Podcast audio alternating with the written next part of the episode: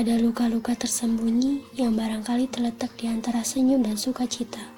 Tak seperti sakit fisik yang dapat terlihat, luka-luka ini justru tak nampak.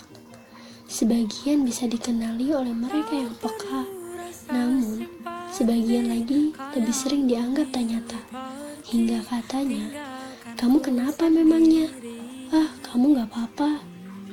Sayangnya, kita pun masih tak berani bercerita karena takut dihakimi.